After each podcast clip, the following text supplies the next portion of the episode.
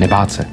Rozhovory o strachu, obavách a o odvaze jim čelit. S veselou myslí připravil Skautský institut. Už třetí rok si prožíváme náročné místy krizové období a právě v krizích se ukazuje jedna z hlavních hodnot scoutingu pomoc ostatním. Skauti pomáhali po tornádu, při pandemii, dnes pomáhají lidem postiženým válkou na Ukrajině. V dalším díle Nebát si budeme povídat s Bárou Trojak, mluvčí českých skautů. Vítej na Staromáku. Děkuji, ahoj. Proč je vlastně pomoc pro skauty tak důležitá hodnota? Souvisí to s východiskem scoutingu, s tou hmm. úplně základní myšlenkou a to je dělat svět lepším. Ano, to takhle možná zní trochu marketingově a zároveň už jsem potkala spoustu firm, které se také myslí, že dělají svět lepším. Ale je to fakt ta základní myšlenka, z které vycházíme a na kterou je potom nabalená celá skautská východná metoda a všechny ty nástroje, které využíváme. A Vychází to z toho, že pokud chceme dělat svět lepším a pokud chceme pomáhat, tak k tomu musíme mít nějaké dovednosti a nějaké znalosti a nějaké postoje a zároveň nějaké zkušenosti.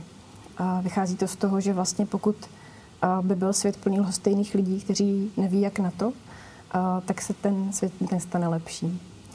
A, takže my během té skautské výchovy postupně po kručcích učíme děti koukat se kolem sebe, chytat se příležitostí, mít praktické znalosti, jak se třeba někde zapojit a, a postupně je to čím dál složitější. To znamená umět se zorganizovat, umět si roz, rozdělit práci nebo třeba hledat řešení, když je ta situace nějakým způsobem složitá a, a neznámá a je potřeba ji trochu proskoumat a, a vlastně najít něco nového.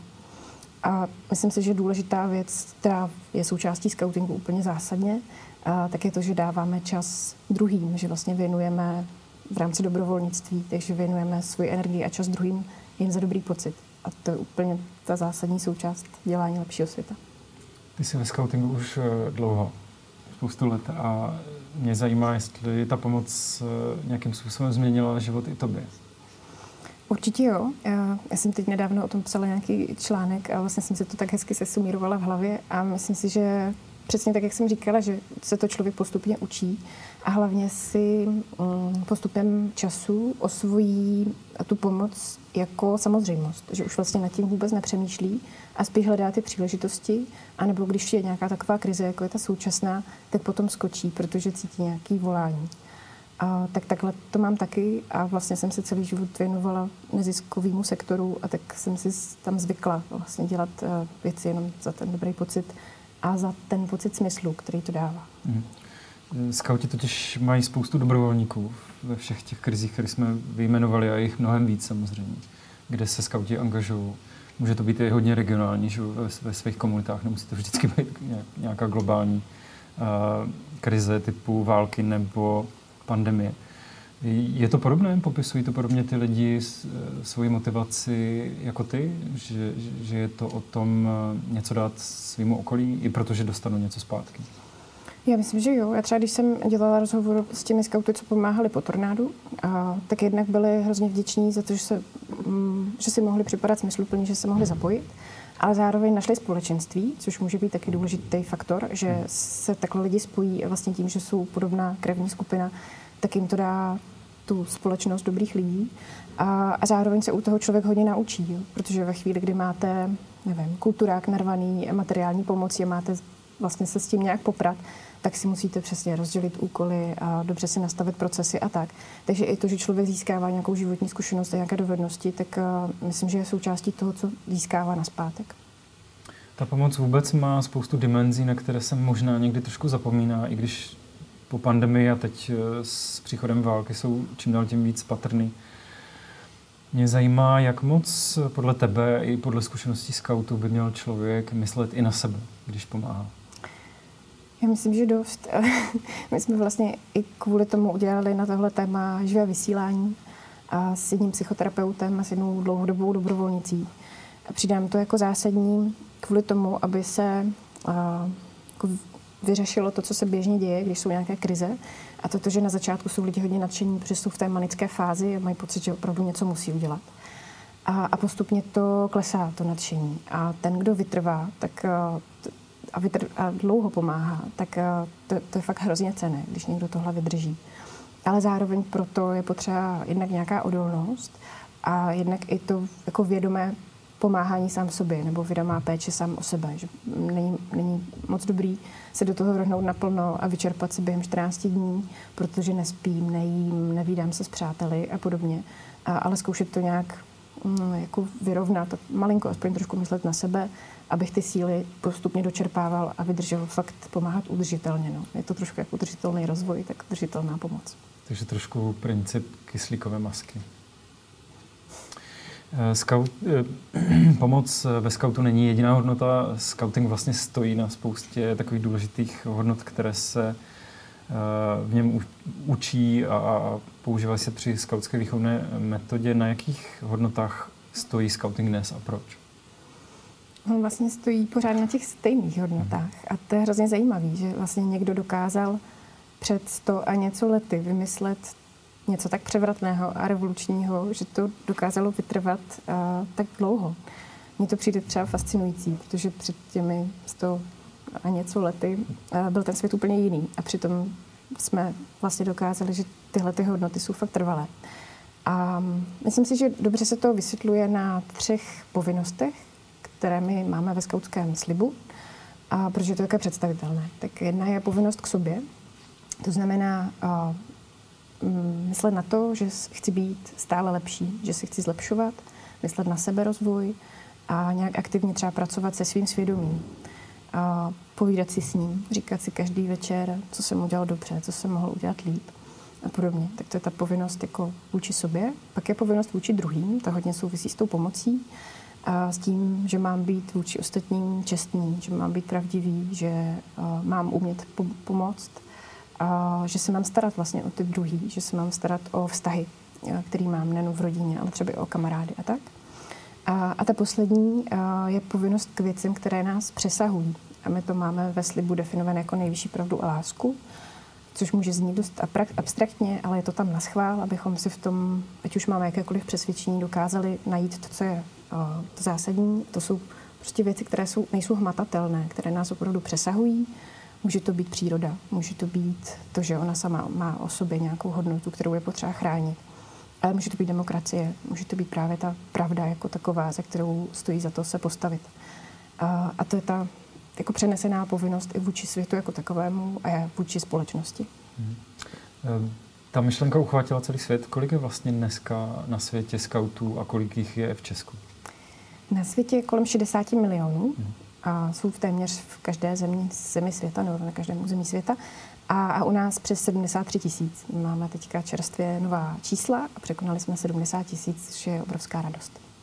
Hlavní téma této série rozhovoru je strach a odvaha, tedy spíš konkrétněji, jak bojovat se strachem a kde hledat odvahu. To je bytostně skautské téma a jak s ním skauti dneska pracují? S, tím myslím nebo s oběma těma věcma, se strachem mm. i s odvahou? Nevím, jestli dneska je to jiný než dřív. A právě jsme se bavili o těch hodnotách, tak ty zůstávají a ty metody taky zůstávají. My je spíš jako naplňujeme novýma třeba aktivitama nebo tak, nebo tématama. A tohle mi přijde, že je v zásadě pořád stejné, protože to hodně souvisí se skautskou výchovnou metodou. A kdybych si představila strach, a nebo respektive odvahu, jako chvíli, kdy nedám tomu strachu moc velkou příležitost, anebo se jim nenechám ovládnout. Tak to jsou všechno věci, které dokáže ta skautská výchovná metoda uh, vlastně pokrývat, nebo dokáže nás učit, jak s tímhle pracovat. Pokud mám jeden, jeden z těch důležitých principů ve skautu, jsou třeba výzvy, a to sebepřekonání, posouvání nějakých hranic komfortu.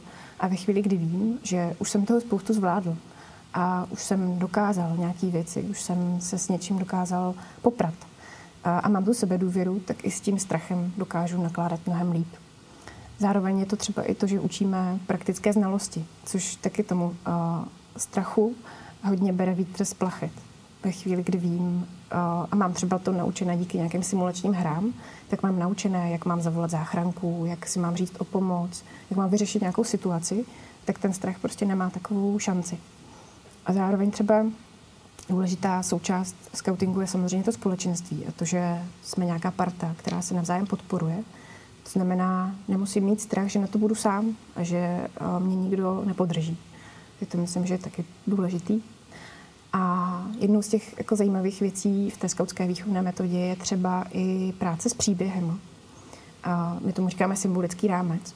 A často pracujeme nejen třeba s příběhy skautských hrdinů, to je taková naše jako výhoda toho českého scoutingu, že jich máme spoustu hrdinů a hrdinek, ale třeba i s příběhy z různých filmů nebo z pohádek, kde často že vítězí dobro a zlo a tak. A, a to může být inspirace. Ve chvíli, kdy vím, že se někdo někdy nějak zachoval, tak třeba budu míň váhat a míň přemýšlet a zase tomu strachu dám menší prostor. Pokud se až tak moc nemění scouting samotný a hodnoty, který vyznává a vyučuje, zajímalo by mě, jestli se náhodou dnes nepotkáváte s dětmi ve scoutu s nějakými neobvyklými strachy. Ne? Nesouvisí to třeba i s tím, eh, že jsme zažili pandemii, necítí se děti osamělejší nebo izolovanější? Že se s tím pak musí zase víc pracovat? Mm. Nevím, jestli jsou to nějaké formy strachu. A to si nejsem jistá. Mám, mm, mám pocit, že dost vedoucích má zprávy o tom nebo má zkušenost s tím, že ty děti jsou nějakým způsobem labilnější a nejistější. Ale zase na druhou stranu máme spoustu míst, kde naopak se mnohem víc semkli po té pandemii a mnohem raději si hrajou, mnohem více pomáhají třeba a tak. Takže myslím, že to může být na obě strany. A my jsme třeba z tohohle měli velký strach. Máme ve scoutu, scoutskou krizovou linku, kam můžou volat vedoucí, když si s něčím neví rady. A když má nějakou situaci, která je pro ně těžko řešitelná. A před těmi minulými prázdninami jsme právě hodně posilovali tým psychologů, který nám s tou linkou pomáhá, protože jsme měli obavy, že ta pandemie bude mít přesně tenhle dopad. Ale nakonec se to neproka- neukázalo. A vlastně to bylo zhruba pořád stejné. Jasně, že se ty problémy objevují, uh, typu třeba sebepoškozování nebo nějaká anorexie, bulimie a podobné věci, ty se prostě objeví, tak, protože skauci jsou prostě normální populace, takže se ty věci objevují. Ale nepozorovali jsme, že by to bylo nějak víc než dřív. Co ty osobně? Máš nějaké osobní téma a pomohl ti třeba scouting s, s tvými strachy a hledat odvahu? Já mám asi největší strach z bezmoci, ale to je taková myslím si, že dost běžná věc, že má člověk strach o své blízké, ale to, že by jim třeba nemohl pomoct. Uh, občas mám strach ze selhání, že mám na sebe velký nároky a to myslím, že se scoutem trochu jako souvisí, že my na sebe docela klademe nároky a je to správný. Vlastně si myslím, že to není úplně běžný, že spíš se teď uh, jako objevuje ten hlas, že je úplně v pohodě nebýt dobrý. A tak my říkáme, že spíš je důležitý být dobrý.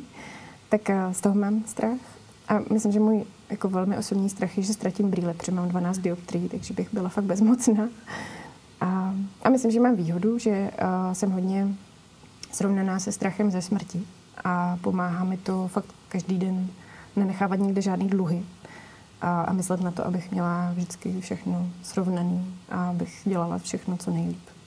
Co třeba veřejné vystupování? To je takové docela české téma. My se neučíme mm-hmm. a nejsme tak zvyklí být dost sebevědomí veřejně se ukázat, ty, ty pracuješ jako mluvčí, jsi hodně vidět, eh, jak eh, to zvládáš.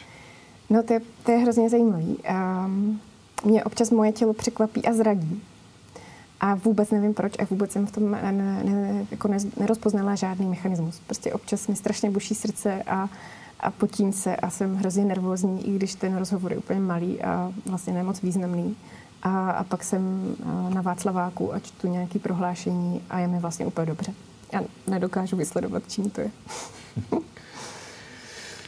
Jak souvisí podle tebe scouting, svoboda a, a demokracie? A, a návazně na to se chci zeptat, proč si myslíš, že zažívali a zažívají skauti tak drastické represe totalitních režimů? Těch, které jsou hodně právě proti svobodě a demokracii.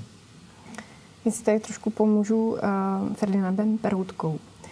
On k tomu napsal totiž úplně skvělý komentář pro uh, svobodnou Evropu kdysi.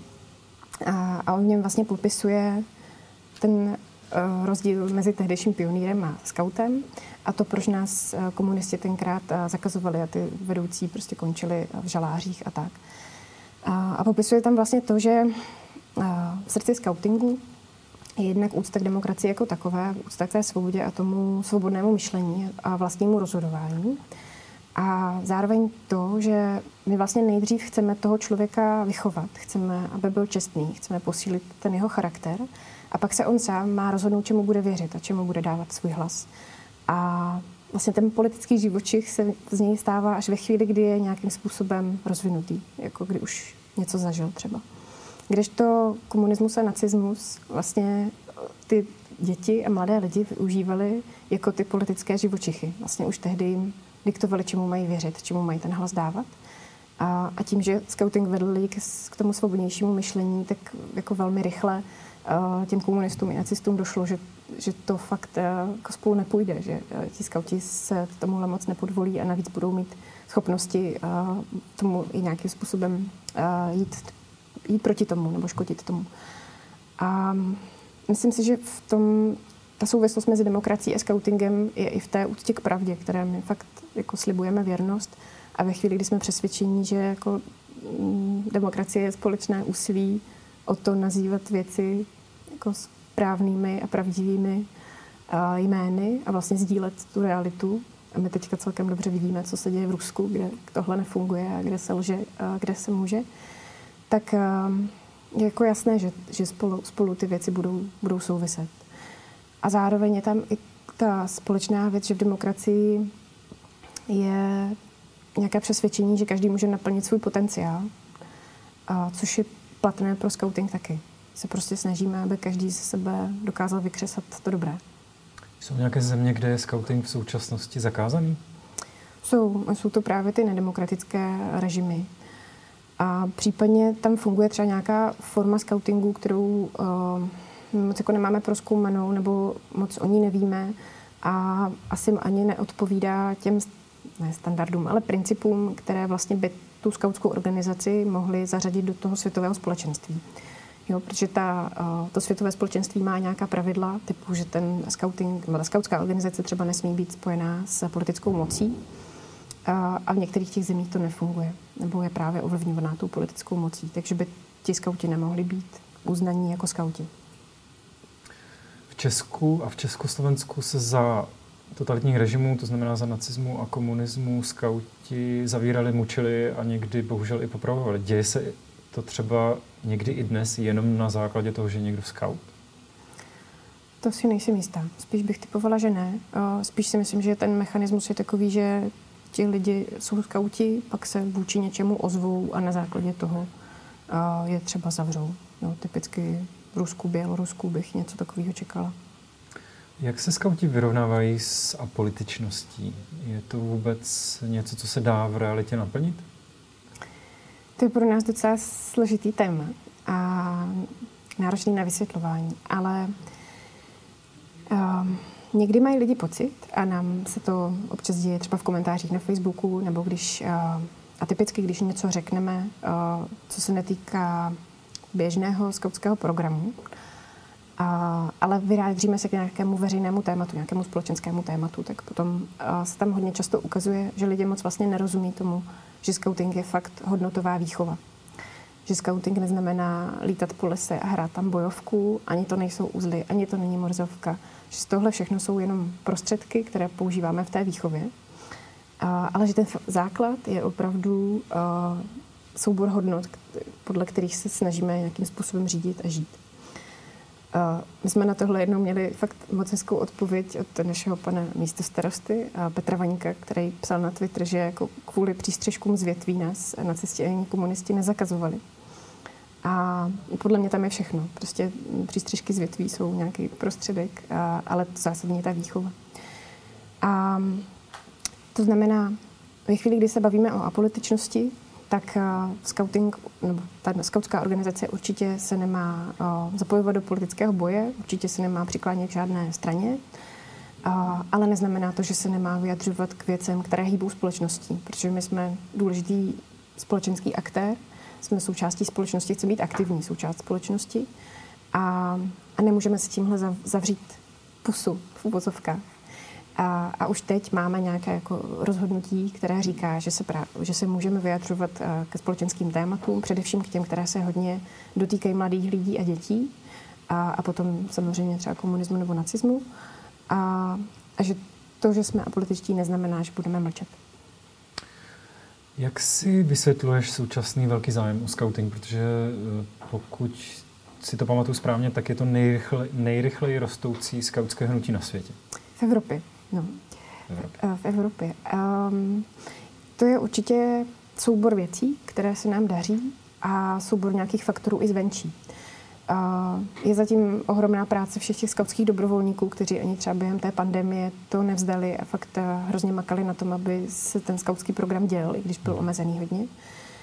Je zatím důvěra rodičů a to, že jsme známí mezi eh, rodiči a v té společnosti jako takové, že nás opravdu lidi vědí o nás, vědí, co od nás můžou čekat.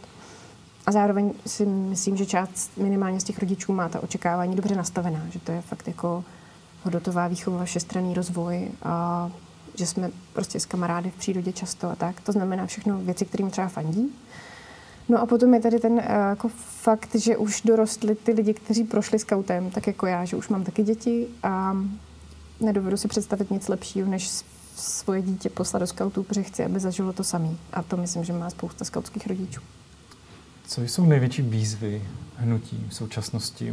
Nemůže to být třeba u rodičů přehnaný strach o děti, o kterém se dost diskutuje, eh, třeba když jedou na tábor a u dětí naopak závislost na mobilech? No, ten, ten strach o děti si myslím, že je docela uh, výzva.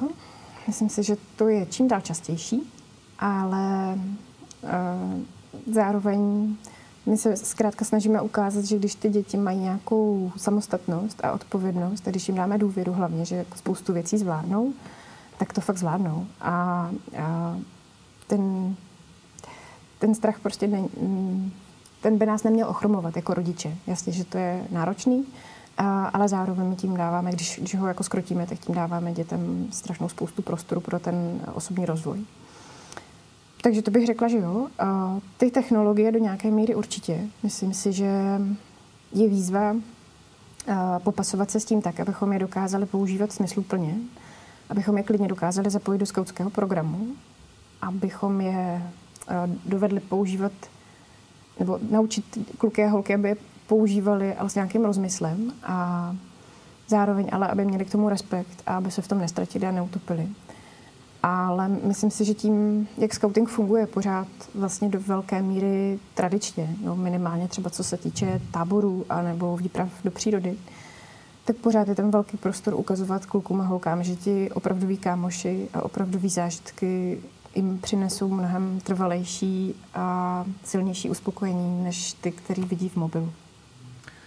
Liší se podle tebe nějakým způsobem strachy dětí od strachu rodičů nebo dospělých? Nebo vlastně strach i odvaha mají úplně stejný základ? Hmm. Já myslím, že rodiče mají právě často strach o ty své blízké. A, a u dětí možná uh, ten strach souvisí s tím, jak vnímají svět hodně, nebo ten čas bez nějakého kontextu. To znamená, vnímají hodně teď a tady a nedokážou se podívat na, něco, na to s nadhledem. Že když uh, se malý dítě rozbrečí, protože něco nedostane nebo se mu něco nepodaří, tak to bere občas jako konec světa, protože už neví, že bude mít desítky dalších šancí. A když to ten dospělák ví, že tu šanci jako bude mít, až má nějaký nadhled. Takže myslím si, že v tom je rozdíl, když ti dospělí mají tu, čas, tu časovou výhodu a ta, ty zkušenosti, které nazbírali, tak je trošku snažší nemít z některých věcí strach. Ale zároveň pak eh, si dokážu velmi dobře představit, co všechno se může stát a to je docela ochromující občas. O pomáhání druhým eh, a dalších hodnotách scoutingu mluvila v nebáce Bára Trojak. Děkujeme. Moc děkuji. Pojďte nám trochu pomoct. Pojďte stavět mosty s námi. Podpořte.skautskýinstitut.cz